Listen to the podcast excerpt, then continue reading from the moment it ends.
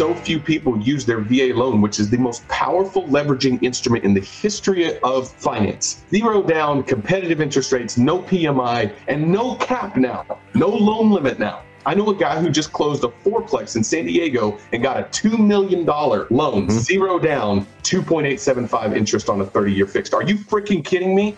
Right. That's real power. That is the kind of power. It will absolutely turn him into a millionaire. You're listening to the Expertish podcast. Be sure to head over to iTunes or Spotify and tell Jay what you thought about this episode. Expertish is where you can learn how to invest from those who have, those who are, and have some fun along the way. Are you ready to start? All right, thanks for coming on to Expertish. Today's episode, we're talking to Buddy Rushing. Buddy, how are you doing today? Good, good, man. I love the name. I first saw it pop up, and uh, you know, I had a couple of people who did interviews on this show. You know, so I'd heard about it a couple of times, and uh, I saw it, and I was like, man, that's. I, I really love the expert-ish sort of concept because for me personally, like it, it always feels a little weird when someone says the word expert because right are we really experts? And I don't even know where you, I was going to ask you like where you came up with the name, but I, even without all that, I'm like, we're all just kind of trying to figure it out. Let's be honest. We're all just swinging away. We're in the ring. We're doing what we can. And the idea is you get more wins than losses and, and you'll be, you'll be okay. Right. Yeah. Yeah, hundred percent, and and that's kind of the basis. I think we have a lot of similar attitudes towards these things, and and really, I, I, wish I could take credit for the name, but Knucklehead, the company that produces this show, when we were looking, when I contacted them to do it, they interviewed people that I'd worked with or knew, and just kind of came up with commonalities and and and sticking with what we were trying to do, just to as I learned things, just pass along right away, you know, or at least yeah. get people's interest because you don't have to be an expert at everything to get started. And we've talked about that before. So uh, wish I could take a phenomenal example. I've got a later on in this, remind me to tell you about our new RV rental business because that is a perfect example of really not knowing much at all about right. a particular business, but seeing an opportunity and just going after it. Oh, 100%. Let's just talk for a second that uh, one of our connections, one of the reasons that people connected me to you, one, knowing that, you know, you could help educate me on some things and share some stuff with our audience, but also it's the military and veteran connection because both of us are really focused toward bringing that education and, and trying to inspire people just to do something to put themselves in a better financial spot or security. Yeah. And, uh, you know, a little bit about your background real quick, if you don't mind. Yeah, for sure. Yeah. So I don't know. Uh, I don't know if people are listening to this or they can see us, but if they can see us, you'll see that I have a pretty glorious beard right now, right. Uh, which is the first time I've ever grown a beard in my entire life. Uh, and the reason is because about four months ago, I transitioned out of the Marine Corps. I went to the Naval Academy and then uh, I was a Marine officer, combat engineer for a long time. And I did basically everything that I signed up to do. I had a, I had a wonderful career. Uh, went to Afghanistan three times and, and around the Southeast Pacific and, and got to lead some phenomenal Marines. And um, while we were doing that, you know, actually on a deployment one time, I found a, a beat up copy of Rich Dad Poor Dad, a little paperback, a purple paperback shoved in between the seats of the MRAP. And, uh, you know, I read it and I mean, it just kind of introduced me to an entirely new way of thinking because I'm the guy who who grew up in, in East Tennessee on food stamps and, and nobody nobody talks about building wealth, right? Right. Nobody talks about buying investments. Are you kidding me? Like it's a paycheck to paycheck kind of existence. And so they, these were novel concepts to me that, that an average person like me could actually one day build financial freedom. No one even, even at the academy, no one talks about this stuff. Right. Not really. We don't talk about money in school. And so, you know, you get out and, you know, I read that and I was like, oh my God, it almost gave me permission to believe that, it, that I could do something like that. Mm-hmm. And, you know, one thing led to another. It's a long story that you can find on other podcasts, but basically we started doing real estate in our spare time and whatever spare time we had, me and my wife. And over the course of the next 10 years, uh, we built up a portfolio of houses. We did a whole bunch of purchases and trust deed lending and you know self-directing our IRA and joint ventures and, and wholesaling and, and you name it right? We, we mm-hmm. did it. We learned it and tried it and did it sometimes successfully sometimes not but I learned a ton along the way. Right. And you know about four years ago you know I made some connections with some people who had turnkey operations which are operations in certain towns throughout the United States where they you know, they will, they're flippers, right? They will buy these properties, they'll renovate them, place a tenant, put it under management, and then they'll sell a property not to a homeowner, but to an investor that wants to buy a rental property. Right. And so, you know, I made some connections with some people that, uh, that for my personal gain, right? I was selling some of my properties in California and I wanted to do a 1031 exchange into good properties in the Midwest. So it all worked really, really well. And I was like, man, this is awesome. This is so cool. And he's like, well, if you know, if you know anybody else that's interested, I've got another 30 of these. And uh, it just, I remember it was like February 5th, 2017. And I was sitting, it was, I think it was a, it was a Saturday. And I was sitting up in my office, just doing real estate. That's what I, you know, did on the weekends. And I remember thinking, man, like for a decade, all of my friends have always asked me about this. They've always, you know, because I just blab about real estate, you know, because I just got the bug, right? And they all wanted to be a part of it, but I never had any ability to help any of them because I was right. always just trying to find deals for myself in my spare time. I just, you know, I didn't right. have any extra deals. So all of a sudden I was like, man, this guy's got really good quality deals. And I've got all these friends that basically want to do this. So I'm, I, you know, I didn't think of it as a business at the time. I just thought of it as bringing my friends together with opportunities. Uh, yeah. I did tell him though, I did make one smart move. I told him I was like, hey, I absolutely have tons of friends that want to do this as well, but I don't want to charge them anything, and I can't do it for free. Yeah. And he was like, well, yeah, no problem. I'll just we'll cut you, you know, a set sort of referral fee for blah blah blah. And so I started talking to people, and they were like, not just yes, but hell yes, right now. I want to do this right now. And uh, man, that kind of just spiraled and what three and a half or so years later uh, we bought about 250 properties over the course in Memphis and St. Louis and Columbus and Alabama and and yeah it's just continuing to go I mean it's spawned into this whole new thing so that is at its core what White Feather has really become which is about helping military people create residual income create financial freedom through real estate and then just kind of guiding them through that Right. Well, you said uh, we talked about before, and I know on your webpage it it, it really talks about educate, empower, and I, we've mm. spoken on this before because it is huge. And empower uh, can be more than more than one thing. You know, you guys truly do educate with some of your other programs. I know we'll talk about, but empower, I feel like encompasses multiple things, and sometimes it is kind of that giving people that permission or just that little nudge even to be like hey cool take a shot at it and see that what you can do and also i think it kind of I a similar back background to what you're talking about. You know, me growing up in Virginia, we didn't.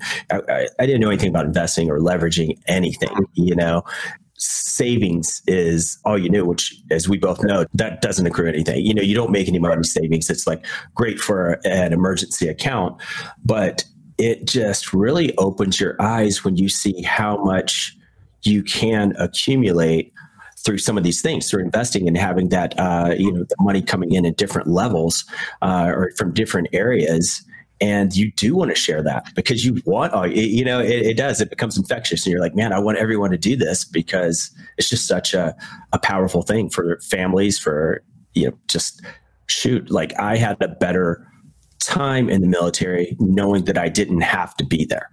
You know, because hundred percent. Right? Oh my god, absolutely. Like what what people don't understand is that you don't have to dedicate yourself fully to this. It is something you can do in your spare time. And what you find is in the military, like just ask your average person in the military, what are your thoughts about real estate? And 95% of them will be like, dude, I'd love to get into real estate. And 5% will be like, not, not interested. But about 95% will be like, yeah, I would absolutely love to get into real estate. I know it's smart. I know it's how we can build wealth.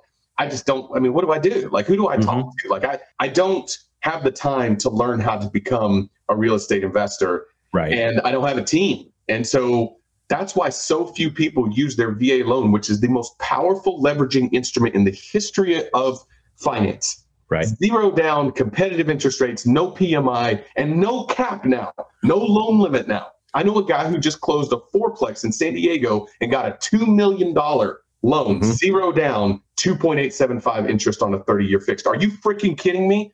Right. That's real power. That is the kind of power. It will absolutely turn him into a millionaire. And he's a normal guy. He's mm-hmm. a 03 in the Navy, right? right? And he comes from a rough background, right? Very like poverty and crime stricken neighborhood, right? So uh-huh. you don't tell me that it's not possible. It is extremely possible. You just have to know what's available. You have to have the right team, right? That you can plug into, people you can trust. And then you have to do that, what you talked about. You've got to take action, right? The, the educate and empower piece, here's how I look at it. Think of education as your left leg and empowerment as your right leg. Mm-hmm. If you just educate yourself, you're just moving your left leg over and over and your right leg stays still right? If you just act and you don't educate yourself, the same thing happens in the opposite, right? So if you, there's nothing more common than a highly educated person who's done nothing with that information, nothing with that intel, right? Yeah. And so it's a waste of time to just educate yourself. And it's especially a waste of time to just buy all these high priced education programs and then not do anything with it. Right. Right. And then it's the same thing. I've got a perfect example of what not to do as far as like acting without information, without education, right? My first investment was just a horrific, terrible investment back in 07. Uh, when I didn't know anything, when just a tiny little nugget of information would have stopped me from buying that Sun Valley house. But I bought it because I didn't know any better. I didn't know anything. So I had no education at the time and I took action and got burned. Mm-hmm. And then, you know, it's almost just as tragic whenever somebody has all the information in the world and they never take action. Right. So you got to combine those two. When you combine those two and you educate and then act, educate and then act, you're going to move forward. Right. And that's what the educate and empower idea is all about. Yeah. Yeah, hundred percent. And I, I, hopefully people listening will. Hopefully, we're bringing people like yourself, you know, even more uh, in touch with more people, especially in veteran side that know, like, hey, we'll cut through some of the trust, you know, and, and, get connect them with people who who will be able to help them because I think that that's another issue now is in digital age. There's a ton of information. It's yeah. the misinformation and just the strictly sales, no value type thing that it's tough and it's intimidating for people to get started when they don't know uh, you know the value behind that. It's it's tough man. The misinformation i think is just as uh, as crucial as or i guess man i don't know just a, a huge a larger obstacle than getting the information itself. it absolutely is. And therein lies the power of focusing entirely on the military and i had mm-hmm. a decision to make about three four years ago because the military in the scheme of things is a very, very small portion of the American population. Very right. small, right? right? But I decided to focus, number one, because that's kind of where my heart led me, because, right, I've, I've been in the military longer than I've not been in the military in my life, right. right? You know, I've served with Marines in combat and I've, I've seen the depths of sacrifice that people make both on the battlefield and after they get out. I've mm-hmm. seen the people fall like you have, right? That right. where you know our friends get out and they lose everything they lose yeah. that sense of community and purpose and then they just fall apart yeah. and you know and it, that's real tragedy right and so we've seen that so that's where my heart was in trying to help my fellow brothers and sisters in the military but also there's something unique about the military community right you and i have actually never met in person right, right. and we actually have known each other a grand total of probably six weeks, I think, or yeah. something along those lines, right? Yeah. Mm-hmm. And yet, you and I have had very deep conversations. We've had very trusted conversations. We've shared with each other details about our personal and financial lives that each other could use to hurt each other, right? You, right. you could absolutely use what I've told you to hurt mm-hmm. me, and I could do the same. But I know that you won't. Right. Even though I've only known you a few weeks, because I know your background, and thus I know where your personality and where your character traits lie, right? right? You don't join the military, you don't serve in the military unless you have some sort of calling. By and large, there's always a couple of bad apples, but by and large, you don't serve in the military unless you're willing to sacrifice for something greater than yourself, unless you have a higher calling, unless you have a sense of discipline and a sense of contribution and teamwork and all of the stuff that we know that we have. So, what happens when you put that into a community of people that are focused on creating financial freedom. Right. You get a speed of trust unlike anything you've ever seen on the outside. Absolutely. I've got example after example of that just that happens within the real estate investing accelerator, which is a, a educational program that we run. You have people who will meet each other and then literally two weeks later form a company and start taking down deals out of state. I've got I've got examples of all of this stuff that ha- that's happening right now. Right. right. And that, that, that does not happen on the outside. You just don't yeah. meet somebody and two weeks later go into a million dollar deal with them on trust. You just don't yeah. do it. You know, yeah. because we know in this community, number one, by and large, you can trust people. And two, if somebody F's around, they're toast. Yeah. the wolf pack. How fast do you think your name is going to get out to everybody? And everybody will turn on you if you screw over one of your brothers and sisters. So yes, 100%. there's you know what I'm saying. There's accountability measure as well. Absolutely. Well, well, I mean, kind of to that point too. Like this is a you know, it, it, there's a large market, a large group, you know, a ton of veterans and and active duty and everything. But here we are, literally, we live and work minutes away from each other. Yeah. You know, in Southern California. And how awesome is it that I was connected? We were connected by other veterans in the business and real estate world mm-hmm. through networking full circle. Like it was from, you know, out of state to Texas back to you, you know, it, it didn't come direct from like, oh, buddy's down the street. It was like through people right. in various other states, full circle back to, hey, man, you got to meet up with this guy. He's doing great stuff. So uh, you can't, you just can't overestimate like, I mean, just the power of that networking and the network of the veterans is is amazing, and people will go out of their way to help each other, and the trust is huge. It, it's just you can't beat it. You can't beat it. Yeah, Jay. Honestly, I did not. I don't know why, but I missed that when I first started White Feather in the way it currently is, right? So for, mm-hmm. for almost a decade, my wife and I, it was White Feather was just us buying deals yeah. and doing different stuff, right? Uh-huh. But the way it currently sits, where we basically facilitate turnkey deals for for uh, military people, uh, we help educate military people. We do all this other stuff.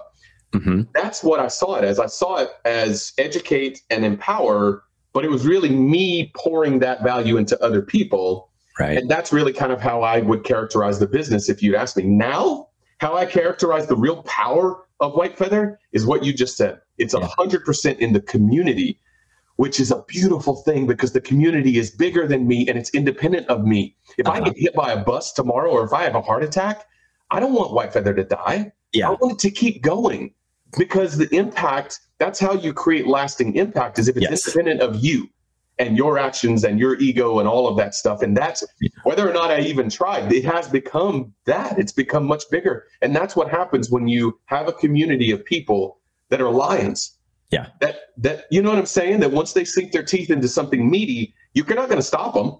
Right. But you know, and uh, and so I've seen now.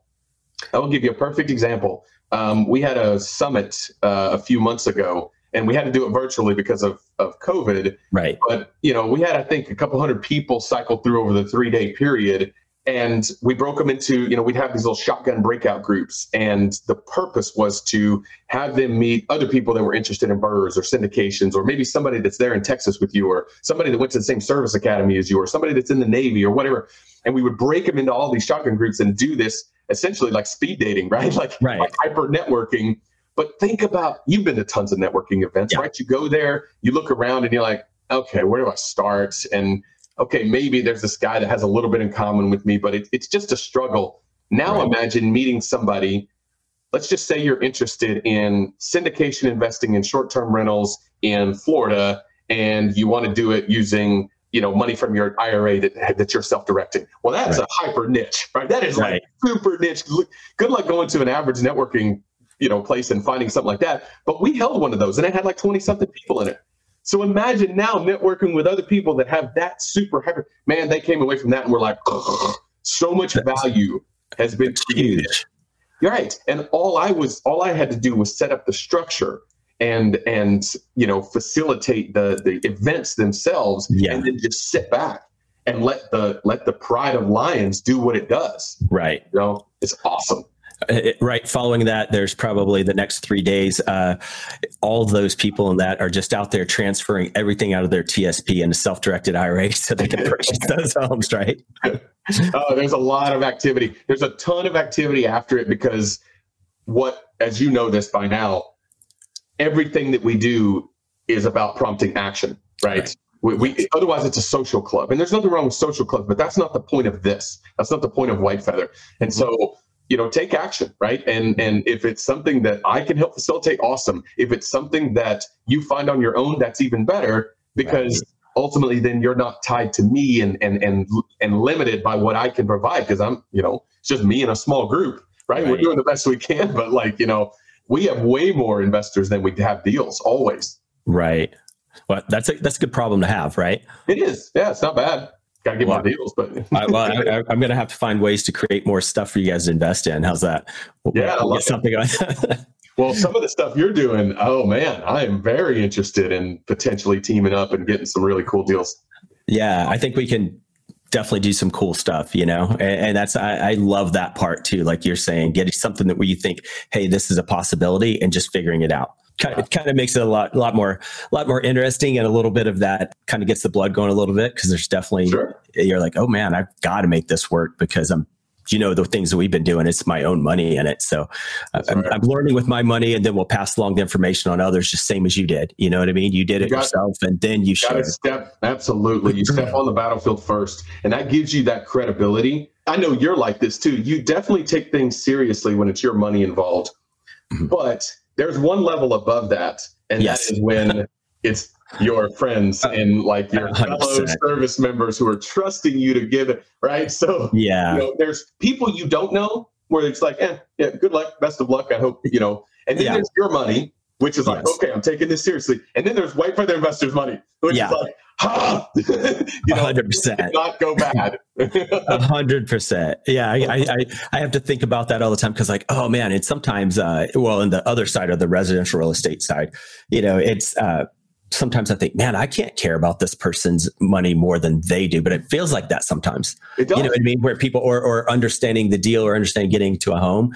But uh-huh. again, I wouldn't want to have it any other way because if we stop caring about other people's money more than ours, then it's I, I mean, I think we're in the wrong reason then, doing the wrong things that's right. That point. Yeah, that's right. Yeah yeah, because we could we know the risk already.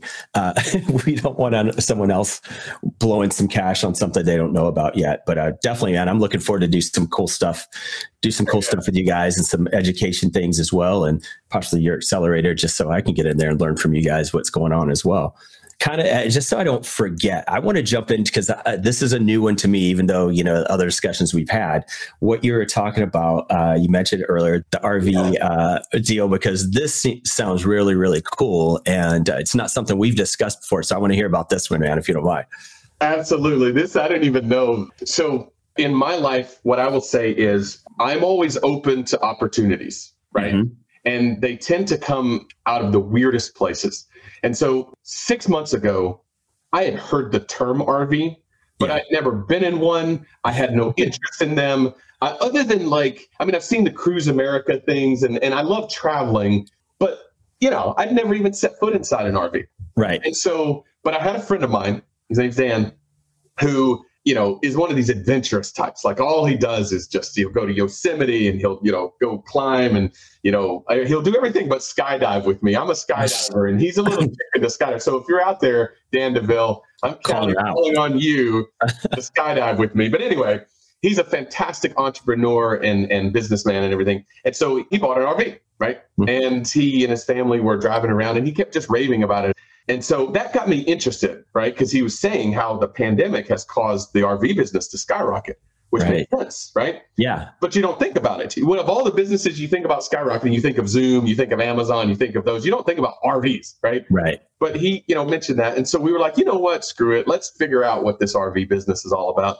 And so we went on this uh, website called outdoorsy.com and we just read, I told my wife, I said, just get an old RV, just whatever, just the cheapest thing you can find it's an RV, whatever. You know, right. going to drive to a campsite and start a fire or whatever. I mean, I literally knew nothing. And so she got this really old, like 1985 RV, this big 40 footer, and it was an absolute disaster. It was barely roadworthy. And we drove it out to, we were trying to go up to uh, the Grand Canyon. And we got as far as Lake Havasu. And it was middle of the summer. It was 120 degrees. The AC didn't work. The window didn't work you know, and then it eventually quit on us. The transmission gave out, and we're right, right. dead in the middle. And it was we were with the two little kids. It was miserable. We were sweating like crazy. We had nowhere to go.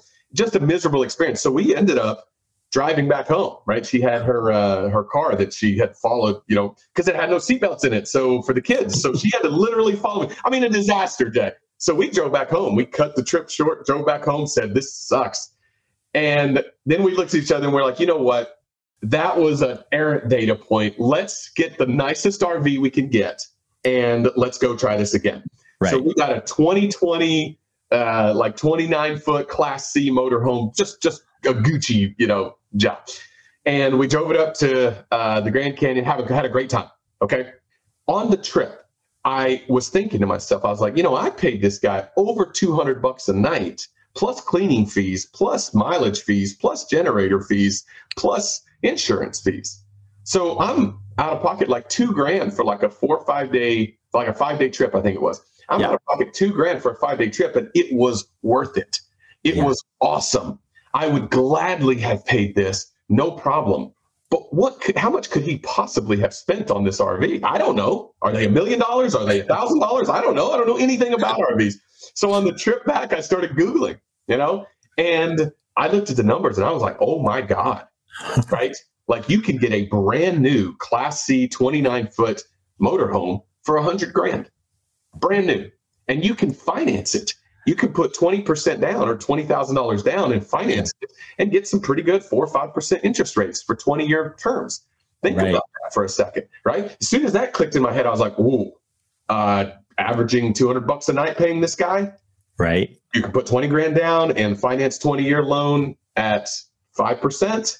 How much could he be paying? 800 bucks a month, maybe for this, right? I yeah. just paid him two grand right. for five days. Yep. Right? So I was like, I don't know anything about this, but I, I'm telling you there's a business here. And then I talked to my tax preparer and I said, okay, here's the deal. I know I've heard about business vehicles before and taxes. I always, yeah. in every investment, I approach it first from a tax perspective. Yes. Because if you can do that, you could turn a decent deal into a fantastic deal. Absolutely. And most people don't know that. Most people don't even think about the tax ramifications, but investors do. And so turns out if you have a business vehicle that's over 6,000 pounds, you can write the entire cost of that business vehicle off mm-hmm. against your income in year one. Yep. Oh, now let's package this. Right. So about a month and a half ago, I about mid December, uh, my wife, uh, you know, I told her, I said, we, we, we need, we're going to buy an RV. We're going to buy a brand new RV, 29 foot Class C motorhome, and we got to do it before the end of the year because it's got to be, and we have to rent it out before the end of the year. So it's a mm-hmm. business vehicle. So it's a business. And so we got one, call it, you know, for easy math, I'll just say it was around 100 grand. Yeah. I put 20 grand down on it and I wrote the whole 100 grand off against my taxes. Now, imagine you're in a 30% tax bracket. That's $30,000 right. That you don't have to pay in taxes. And then you take 20 of that and you put it down on the vehicle. You following me so mm-hmm. far? Yep. Yep. Now, what is my return on investment? No matter what I make on that, think about it. Right? Yeah. I saved yeah. 30 grand in taxes. Yeah, exactly. I put 20 of it down, which means it's not my money I'm using. So no. no matter what, if I make a dollar on this, yeah. it's infinite return on investment. Right. Right. So what that does is it effectively reduces most of the risk. And so I look, and by the way, you know, it's covered by insurance, covered by everything. And, and anybody who's listening to this, you can all do this, right? I, I don't believe in like keeping everything a secret, right? That's why I'm yeah. telling you literally everything. And, you know, so I've got this vehicle. And then I was like, you know what? Um, I know my wife, this is one thing that you know maybe some people can some people can't do she is a fantastic interior designer she's done all of our design work on all of our products so she turned it into this like basically airbnb on wheels this just yeah. beautiful sort of and we created this professional listing and we had professional videos and photos taken and all that in order to make it stand out and then we sure. worked with the outdoorsy people to to basically like you know to, to write up a really good you know listing and everything so long story short it's out there right now at 245 a night and outdoorsy they were like, you need to list this at 275. That's yeah. where it'll go. And we were like, no, no, let's start small. Let's see what happens. So we listed at 245 a night. I think we have nine bookings. We've had one person rent it. We rented it in January, right? And then we, uh, so we only got it recently, and then we had to have it t- taken in for its 30 day servicing, and we wanted to use it ourselves. And so it's been very. We've rented it for one three day period, uh, and it went fabulous. And now right. we have nine more bookings lined up, right? And those nine bookings, check this out, Jay. Those nine bookings are going to result in enough income to offset all of our expenses for the year. And that's the, those nine bookings span about two months. I, am still like I'm backtracking here Chris. I've been taking notes while you're talking. So like uh, like when you were talking, so you put the twenty thousand dollars down. Sorry, man, uh, I, I, don't mean to make you go backwards, but I'm like, no holy crap! It's just my brain is catching up to because mm-hmm. the tax part when you said over the six thousand, that's where I got stuck for a few minutes because you know I know that uh, you know trucks as you know the heavier vehicles normal business. So I was stuck on. I would have never thought mm-hmm. that an RV would classify that. And it literally it took me five minutes, I think, to process that a home on right. wheels could still be a business vehicle. Uh, right. So, so I'm, I, caught up to you now. I apologize for that, but I caught up to you now. But holy crap, dude. So I suspected it, right? And then I ran it by my CPA, right? And he really? his team. He wrote me back an email and was like, uh, yeah, I think you can do this. And so once I got the okay from him, you know, I mean, if you think about it, it's it's a big old cherry on top that yeah. create that mitigates, you know, your risk, right? Yeah. But even without it, even if you don't, now there there's some caveats, right? You don't have to treat it 100% for business, and it's uh-huh. depreciation. It's not free money, sure. right? So if I yeah, and sell it for 100 grand tomorrow, I'm going to get 100 grand of income basically that I have to get taxed on. So right. it's not. But my goal is to rent this thing out until it's dead. Yeah, yeah, yeah, yeah. Why would I not, right? And so uh, in the end, I'll probably sell it for like ten grand in ten years, maybe or something, yeah. right? So so that works for me. It's but it's clear to be clear, it's not free money. Depreciation is not free no, money, no, no, but it is a great tax break if you treat it properly as a business. And you know, so yeah, I mean, effectively, you're using taxable money to to put down on it. You're yeah. leveraging the rest of it with financing, and then you know, as long as I make, I mean, I have to rent it three days a month to cover my, my essentially my loan payment and insurance. Yeah. Everything else is gravy. And then you can use it if you travel for business or travel at all. Take your whole family with you, and because they're all business oh, trips, right? Great. I'm working while I'm doing it. So think about this. So this is step one, right? Um, but then I've got a friend of mine who owns an acre out in Vista and it's undeveloped okay. land, right? You're getting mm-hmm. it, right? That's, so I'm gonna I'm gonna, gonna ask you that developed, right? with right. hookups and and electrical and and dump and everything like that, it'll improve the value of his land. So why wouldn't he want that done? Right. So I'm to give him a leasing fee to be able to, to put it, and then I'm to put a fleet there. I can probably put 30 vehicles in his on his lot. That's that's awesome because I was even thinking as you were talking down here like you know down in san diego there's you know some of the some of the areas you can rent slots at the recreation areas and stuff mm-hmm to rent and park it there and essentially do like Airbnb it when it's not being used yep. to travel. Yep. And yeah, it's called a stationary rental. Yeah, you absolutely yeah. can do that as well because you're taking advantage of where you live. People will come here and stay in an in an in a you know an RV because yeah. it's you know, it's more private and cheaper than a hotel and everything. Yeah. And right by Del Mar Beach or whatever. Yeah, hundred percent. And well, and, and, families relocating and stuff, but that have to wait for their furniture to show up, or they have to wait till their lease to start, or their home to close. Like, yeah, there's just so. Oh man, that's a, I, I didn't. I didn't that man. That. And that's the point. I guess is that to, back to your original point of building something on the fly. Yeah. There's nothing wrong with building something on the fly as long as you've ascertained the risks and you've mitigated them appropriately, right? So for me, the 20 grand I put down on it was mitigated by the tax strategy. And the monthly $600 a month that I pay for the loan, plus insurance, plus maintenance, and everything like that, is mitigated by, you know, for me, if I could have rented it 50% of the time and cover my expenses, then to me, that was money. Well, yeah. I can rent it 10% of the time and cover my expenses. So you tell me if this is risky or not. It right. takes a little ingenuity. It takes a little, you know, a, a little figure out itness, right? And, you know, I always like, I'm a huge fan of, of Richard Branson's quote of if you see a great opportunity and you don't know how to do it, say yes to it and figure it out later. 100%. Right. I have two parameters, like two things that I, uh, because, you know, when cool things pop up, you have a cool idea. Yeah. You just want to like be able to act on it. So I have two like initial parameters, two, two little stipulations. And to me, it's like if something comes up, seems like it could be a good idea, I just look, are there two possible positive outcomes? You know, if one thing's not going to work out, do I have a secondary at least that bare minimum? Do I have two possible positive outcomes? And the second one, just kind of take it back to military time whenever you make a decision, you know, is like, how can this come back and F me? Like whatever you do, like what are the ways it could? And if you can, yeah. you know, just just do a quick rundown of that, and you're like, okay, I'm I'm cool with those risks, and there's two possible positives. then, like you said, that's when I'm like, okay, cool, I'm all in. Let's do it and figure it out later. You that's know, fantastic. I think that's a fantastic framework to look at something as you do want to determine what am I missing here? Like, yeah, how can like why isn't everyone doing this? Right. right. And why is it that, you know, like it, what's worst case scenario? What is mm-hmm. honestly worst case scenario? Yeah. And you know, for me, worst case scenario is it was it won't rent for anywhere near what I think it will. Let's right. say it only rents for a hundred dollars a night, not right. two forty five, but a hundred a night. Mm-hmm. What will it take for me to cover my expenses? And in, in, in my case, in this case, that's I have to rent it out eight nine days a month instead of three. Right. right?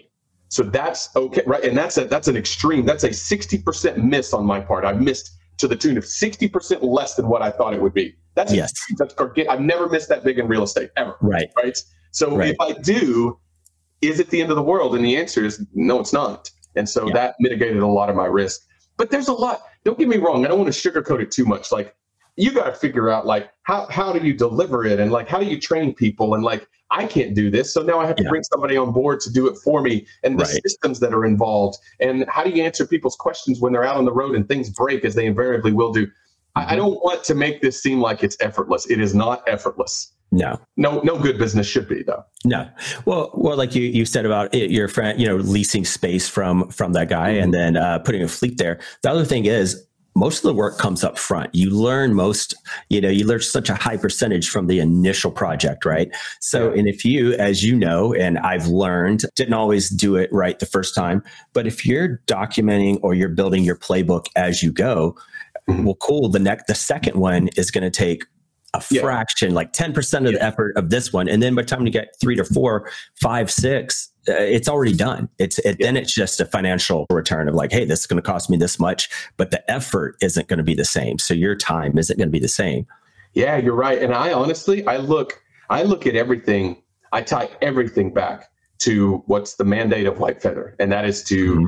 help military people create financial freedom. So you might be asking yourself, well, how in the world does this help anybody but Buddy Rushing? Well, why do you think I'm telling all exactly. the secrets to you? Right? right? I literally told you everything that I've done. And by the way, I do need somebody that, mm-hmm. and I have somebody now, but like eventually we'll need more and more who will deliver it and who will do turnovers. And and those they're not doing that for free. They're yeah. getting paid on every one of those. So it's a chance for you know another military person to create a residual income stream by doing something that's pretty darn simple, which is yeah. dumping the tanks and resetting the RV and you know talking people through you know how to handle it. And then what about the guy, the guy who owns the property in Vista? Well, guess mm-hmm. what? He's a former Marine supply officer, right? Right. And right. you know, and oh, by the way, there's lots of people like you and, and a ton of people who are listening to this or sitting there waiting to see if it's successful who want to do it themselves, who want to mitigate their tax burden, who want to create a residual income stream. So all of those people can do the same, you know, and that's what every business that we launch is about. It's mm-hmm. either directly helping somebody create financial freedom or it's giving somebody the business model or the idea or of an opportunity to invest in it to also bring it forward. Yeah. Like that. Taking notes on that too. yeah. No, it's huge, man. I'm same as you. Like I've never owned an RV. I've probably walked into one once or twice of friends or something like that, you know, yeah. but uh, I've never driven one, never even thought about it, but I do know a lot of friends who do, and they use it to take their families, you know, get their families out and away, uh, stuff like that. But I've never even thought about using that to to monetize or to be able to make it accessible to more people. I mean, if you think about it, man, whether it's a vacation home up in Lake Arrowhead or an RV or maybe someday a, a yacht or a plane or whatever. Yeah. Why in the world would you own something I never understood. Even if I eventually become like this wildly like wealthy person, I will yeah. never have a home that just sits vacant. Well, oh, why exactly. would you? Why would you? I, to me, that offends the internal like investor inside me. So why right. in the world? The idea is if you can get assets that truly are assets that basically pay you to own them, and then use them when you want to use them, then effectively you've got all of these things for free. Right. If you, and again, I'm just thinking of things off the cuff, cuff as we're talking. So if you had uh, another veteran friend, say in Nevada, like near the Air Force Base, Vegas, or something like that, could you could you purchase, register, and house them there? and use them everywhere and then kind of uh, get yourself out of that California tax tsunami? Uh, if you depends, so this is morphing into a tax uh, discussion, but like you're you would have to have the entity there that owns them there, right? Um, right, and it would and effectively you'd have to have that particular business mm-hmm. would have to be based out of there. So you couldn't gotcha. have your business that is doing business as in that state. You would have gotcha. to have that business solely in that state. So we're calling ours White Feather Vacations, and right uh-huh. now we haven't registered White Feather Vacations in any particular state gotcha. because I don't know. I don't yeah. know where White Feather Vacations is going to end up being. Um, but yeah, California, California, you know, they'll find a way to tax you for pretty oh, much yeah. almost everything. So they're good at that. They're good at it. Absolutely. That's, well, hey, let's. Uh, yeah, that's just. I, sorry, I didn't mean to like uh, drag that one on for a while, but it was just so yeah, interesting. We dove deep into that one, didn't we? Yeah, I just love it. It's man. exciting. It's one of the new ones. Uh, uh, solar is another new one we're doing. The summit was another new thing we're doing. Uh, the accelerator as well. I mean, lots of stuff going on. Well, how about just a little bit on the accelerator? Because I think that is a huge thing, especially for people who uh, are, you know, really, I guess, could use that. It's just phenomenal to me as I learned about that a little bit from our last calls. And you really do. It's like walking people through the process, all the factors involved, and then they're essentially have you as an advisor in a sense to be able to yeah. to court you know uh, as that team to help connect them with other people you trust and worked with yeah the accelerator is think of taking all of the things that we've just talked about hmm. and combining it together into a pressure cooker right you toss typically we have 30 people in it there's 36 in the current one but typically we keep it at 30 and they're all vetted individuals. They're all military. They're all you know people who have been who've gone through this vetting process. And they're all people who are dedicated to learning what they need to learn and then creating financial freedom through real estate together and then sharing it with each other together. And yeah it's a six month course um, you know where we go through everything from you know personal finance to macro and micro market analysis cash flow analysis, tax and legal. We have a whole month on tax and legal where we bring in Mark Kohler, who's like one of the leading uh, tax specialist in the country, and he's a personal friend of mine. So he's he kind of will step in. He's always really popular, you know, because he he always has like cutting edge sort of tax strategies you can use. Um, and the goal, of course, is you learn one tax strategy that more than pays for the course, right? God, yeah, that's the idea, right? And it's very easy to do, like what you and I just talked about. What you and I just talked about, well, well would exceed the cost of the course. Right? right? And that's one strategy. No, we're not talking about cost segregation and bonus depreciation. We're not talking about like backdooring a Roth or 401k conversions. We're not talking about any of that stuff yet. We're just right. just one little nugget. Anyway, don't want to get into tax too much. it's, it's powerful. As weird as it sounds, tax does become exciting when you start realizing what a difference it makes your investment life. And that's and right. it, it does. Then I've tax never sounds exciting, but that makes it exciting. Like, yeah, to most people, taxes are scary or boring. Those are the two things yeah. they fall into. But for real estate investors that pay attention, the tax law and the opportunities that are created with the tax law is deliriously exciting. Right. right. The very best investors that I know pay zero percent, you know, average tax. I'm right. not quite at that point yet because I'm just not that level yet. But you know, getting I mean, there. Some of getting there, right? Yeah. The, I mean, if you think about it, if I'd have bought maybe two, three more RVs last year, I probably would have paid effectively zero tax, right? Right. So, you know, I mean, but, but I didn't want to go crazy on a new business model until I figured it out. But yeah. But anyway, there's that, and then you know, learn about syndications and short, you know, Airbnb, short-term rentals, and um, whole life insurance. I mean, the whole the whole nine. So you effectively do a six month where you're put into a team and you're expected to go out and analyze these markets. You're expected to to make offers. You're expected to form teams and form businesses. And, you know, I mean, it's it is an action course with an educational backbone. That's what it is. And so, you know, you, the vast majority of people that go through the course end up buying at least one deal, either through White Feather or on their own. Um, and so they exit the course with cash flow and with, you know, wealth building and, and with a whole host of information. And that's just the start, right? Because now you're part of a network of people that have all graduated the accelerator together, right? Right. And that is that's somebody.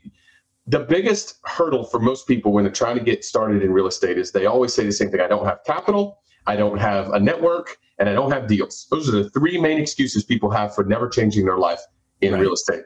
Well, capital, as you know, Jay, is the easiest thing to find. Yeah. Like there is there's an abundance of capital. I mean, it's it's shocking how easy it is to access capital if you've right. got the right network. Right. I mean, the problem is there's too many deals, right? Yeah. You just don't have time to analyze them all, and you don't have time to take them all down. Deals are abundant if you have the right connections and the correct and the right network, and then that all goes back to, of course, knowing the right people and everything. And yeah. so, you know, I mean, what happens when you take all of that and you put it together and you hold them accountable for what they said they wanted? and the milestones. And yeah, they all have my cell phone number. And, you know, they mm-hmm. I got two emails while I was on this call from people talking about deals that they're doing and that they want more information on. And, and the result is, I mean, it's you can look on the website and see what people have done. It's insane how much they've been able to accomplish in the accelerator. That yeah, that's well one of the things too. Where you were just talking about how uh, these people have gone through it together. You know, sort of building that connection. So the thing that's pretty awesome is you've already talked about how the veteran community, you know, there's already a certain intrinsic trust, you know, and yeah. teamwork already built into that. So you've taken that people that you've vetted into now your program, and now they've have kind of like that team within a team. Then, so you're already taking something that's already, in a sense, pre-vetted as as known entity of mm-hmm. being that collaborative type of person, and then you're putting them in, and you're just building even tighter team. Yeah, that's exactly what it is. It's a great way to describe it. Well, and the velocity of trust and the velocity of action is so fast. Yeah, it's exponential then, and it'll just keep building on. Mm-hmm. Uh, the other thing that I think is amazing about this program is, uh, like you said before, there's a lot of people will spend a ton of money and just get educational program after educational program and yeah. never take action. As you said, because it's more of education and analytical, almost like a lab class. You know, mm-hmm. like hey, you got to go out and analyze. It. You got to do this. You got to make offers, stuff mm-hmm. like that. You're you are really not just empowering them, but your whole system is set up to almost I don't want to say force, but guide them to start taking action within the class. So it's not, it's you're not just going, oh, cool, we can we can capture our education fee, you know, we can capture our course fee and give you all this information. Then good luck with it. It's like, no, we want you to be successful, so let's guide you through it so that you are taking action along the way. And I think that that should not be overlooked because I believe that is fairly rare. I know there's a few courses where people truly want you to get out and do it. But most, most honestly are happy to collect well, your tuition and think about why, along. right? Yeah. What is yes. the easiest way to make lots of money with an educational program? It's to make it just videos, no uh-huh. human interaction, just videos, and put it out there and make it a subscription service and then scale the hell out of it. That's mm-hmm. how you make lots and lots of, and there's a ton of those. It right. makes sense, right? Because if your goal is to just create the, the, the largest amount of scale and income, that's right. smart way to do it. It is not smart to every single person who goes through the accelerator has at the during the first month has a one hour long financial freedom discussion with me where we break apart their blueprint, we break apart their vision board, we look at exactly what their situation is, and right. we figure out the system and the steps that they need to get going toward their financial freedom. That's a, that's at least with 36 people, that's at least 36 hours of my time. Right before they really get into the meat of the course. Right. right? It right. is not imminently scalable. I cannot go over. Even 36 is stressing me the hell out. I got to be honest with you, right? And yeah. so it's impossible for me to really scale this. That's why you don't like. I mean, you, you don't see educational programs like this because right. it's impossible to scale right? Yeah. And, and I've had people come at me every which way, like, dude, you're doing this wrong. There's yeah. no way to scale this. And I'm like, I know, I get that. But white feather education is the purpose of it is to create a pressure cooker, to create a, a you know a network of lions that are going to go out there and create momentum in their lives. Yeah. So ultimately, on the back end, that empowers the rest of our network. And so the idea for me is if we can create that, and we already have, create yeah. and grow that network, then everybody is advancing toward financial freedom together. And so when I look at my own journey to financial freedom, right, you know, for me, if I need deals, like four of the last five syndications I've done with are with a uh, husband and wife team who graduated the accelerator and then started a business down in Florida. Right. And now they've now I've invested in four really lucrative syndications because of them. Right. Right. And they're never going to say no to me if I want to invest in something right? Because you know what I'm saying. And so I took down a deal recently where I needed access to private capital quickly, right, within about 48 hour span. And so I reached yeah. out to somebody in my network and said, "Hey, I need you know, X amount of money in 48 hours. He's like, no problem. Let's do the normal paperwork and boom, here you go. So right. I, I guess my point is if you do a good enough job educating and empowering people and plugging them into the network, everyone grows at the same time with each other. Yes. You know what I'm saying? You don't need to have one person at the top that's getting all of the benefit. You can grow as a coalition. That's the that at least is the hypothesis behind it.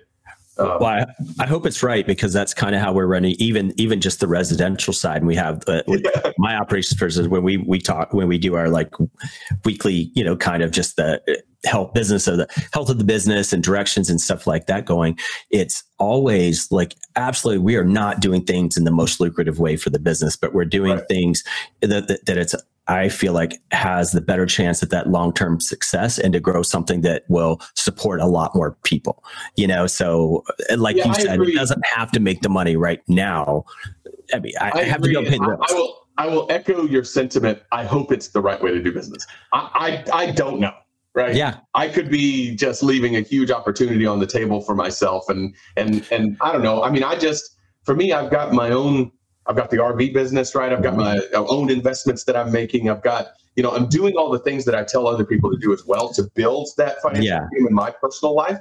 And here's the thing: we talked about this before the call started. Yeah. As long as I can create enough residual income doing the same things I tell other people to do, yeah, to cover my living expenses, then what else? You know, I mean, I'm not in this to become Bill Gates. Like, you know, yeah. I'm saying, like, how much do you need? You yeah. know, I'm a normal kid from Tennessee. Like I grew up on food stamps. How much do you really need? You know? A hundred percent. Like I, I, and I feel the same way. I could just, I could walk away and be happy with what I have now as far as finances to live, but not happy with have I accomplished everything I want to accomplish yet? Yeah. So that's really yeah. what I'm chasing, not yes. that. And then the other thing that I see two two things from what you were just talking about. I feel like in our veteran community, especially as well, another great thing is people are less competitive in the sense of against each other. People don't, I, I think more of us realize that we're only competing with ourselves. We're competing to the degree we want to compete. It's mm-hmm. not me versus you, me versus anyone else. It's like, what are my goals? And I'm competing against myself to reach, make sure that I reach the goals that I want to get to. And that's a very freeing, I guess, realization because when yeah. you do that and you stop worrying about, hey, this person's doing great right now, man, I'm going to fall behind on this. This person's doing this, I'm going to fall behind. Yeah. When you're just playing your own game and competing with yourself, none of it matters, and it's really freeing. It, it is incredibly freeing, and also you can tell in how somebody acts whether or not they believe in that abundance mindset, that teamwork mentality, or whether they don't. Right.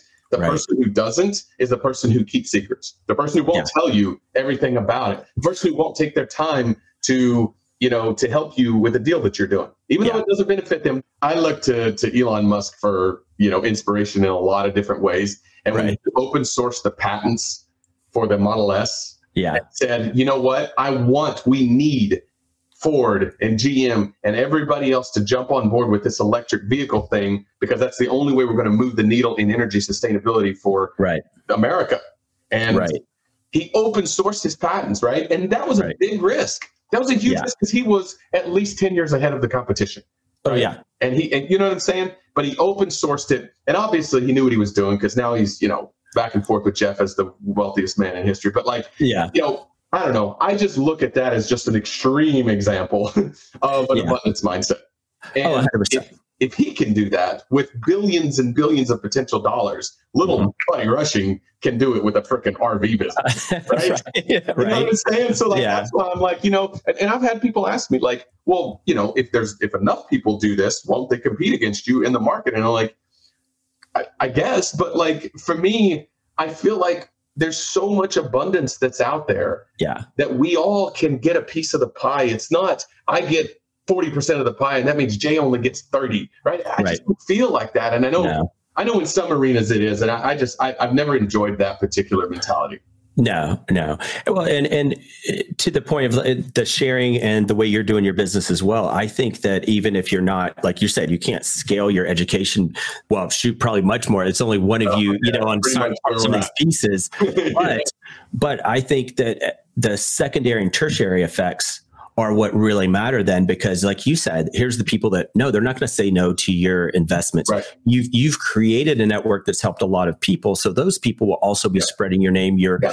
you know and connecting you to more so even if the business side you know isn't going to scale as much i think that your personal investing and other branch off activities are going to scale 10 times more than they ever would have because you have built-in fans and people that trust you from what so, you've given. Not only that, like not only the personal investment side, but every new business idea that has legs will mm-hmm. take off like that. And I've, yes. I, I've, i mean, it's proven, right? We, we yeah. launched the solar business last year and like, mm-hmm. it's not even sales, to be honest with you. Like I just tell people about the opportunity that exists with solar in Southern California. And they're like, uh, yeah, right? I mean, right. you, you're one of them, right? Yeah. We had a conversation. You're like, hey man, I've got this house and I'm paying X amount for energy.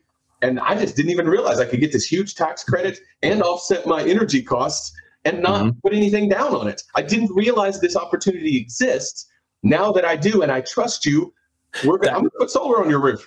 And that and that was the biggest thing right there. It was the trust aspect because working in the residential side too, so many it's so difficult. And, it, and it's not just the companies, but the financial yeah. side that they team up with.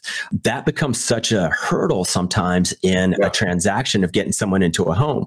With the liens against the home, the financial side doesn't respond. It is just that's the difference right there too is uh, the trust built-in trust all the way back to that is i know that i can ask you a question and you'll be like or I could say, "Hey, is this the right thing for this particular house?" And you know, yep. like I told you, my long-term goals is like, "Hey, th- I bought this to be a rental. I'm living in it now." Right but I trust you and you go, okay, cool. Well, here's send me your bill. Let's see what it is. Yeah. I think all of it comes back to trust. And that's why you get to do the business the way you do as uh, by not betraying that, you know?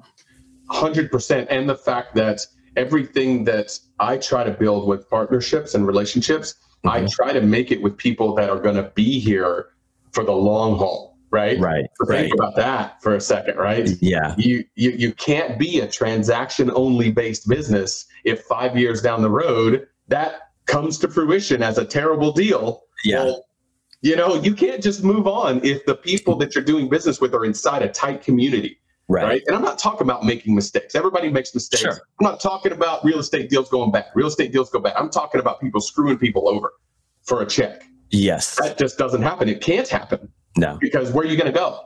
You right. know, including. Where am I going to go? yeah, right? nowhere to hide. Okay. So anyway, that's that's a great accountability measure that holds everybody to their sort of best form of you know ethical interaction. Is that healthy fear that like Jay and 500 other people are going to be pissed at me if I start acting shady, right? Right. Yeah. Yeah. Yeah. And you do live five minutes away from me, right? Yeah. So, like, come on, you know. Yeah, for sure. No, that's huge, man. I definitely appreciate what you've already shared with me and stuff. And I, I can't wait for us to do uh, more business together and do different things and bounce ideas off of you and, you know, stuff like that. So I'm super excited and glad that we got connected. Cool. And how about, uh, w- what about your website and everything? How could people uh, look into what you're doing? Yeah, um, a couple of different ways. I mean, people can always find me on Facebook, just Buddy Rushing. I should be the first one that pops up again, there's one of the like we don't really advertise uh, for new members to White Feather, and the reason is because we want to create a coalition of people that all know and trust each other, and so it is very personal, right? And so I'm happy to have people. You know, you can reach out to me, you know, uh, through through social media, or there's a messenger uh, option on the website. You can send Greg a message or me a message. Buddy Rushing at WhiteFeatherInvestments.com is a is my business email. That, those are probably the easiest ways to reach out. I would recommend that people just do a little bit of research like just go, just go to google and like listen to a couple of podcasts and things like that so, and go to the website to learn about what white feather is Hmm. that way they can kind of come armed with information as to whether or not it's something that they want to try to get involved with because it i mean it's a, it's a different kind of community for sure and it's not for it's not for tire kickers right for sure awesome man well i can't thank you enough for taking the time to come on and talk today and sharing some of the cool stuff that we've talked about before and some new stuff i didn't know about so yeah, Man. absolutely. My pleasure. I think you got a great thing here. I love the show and, you know, enjoy listening to it and everything. So anyway, happy to, awesome. happy to be on. Cool, man. I appreciate it. We'll do it again for sure. Thanks so much. Yeah,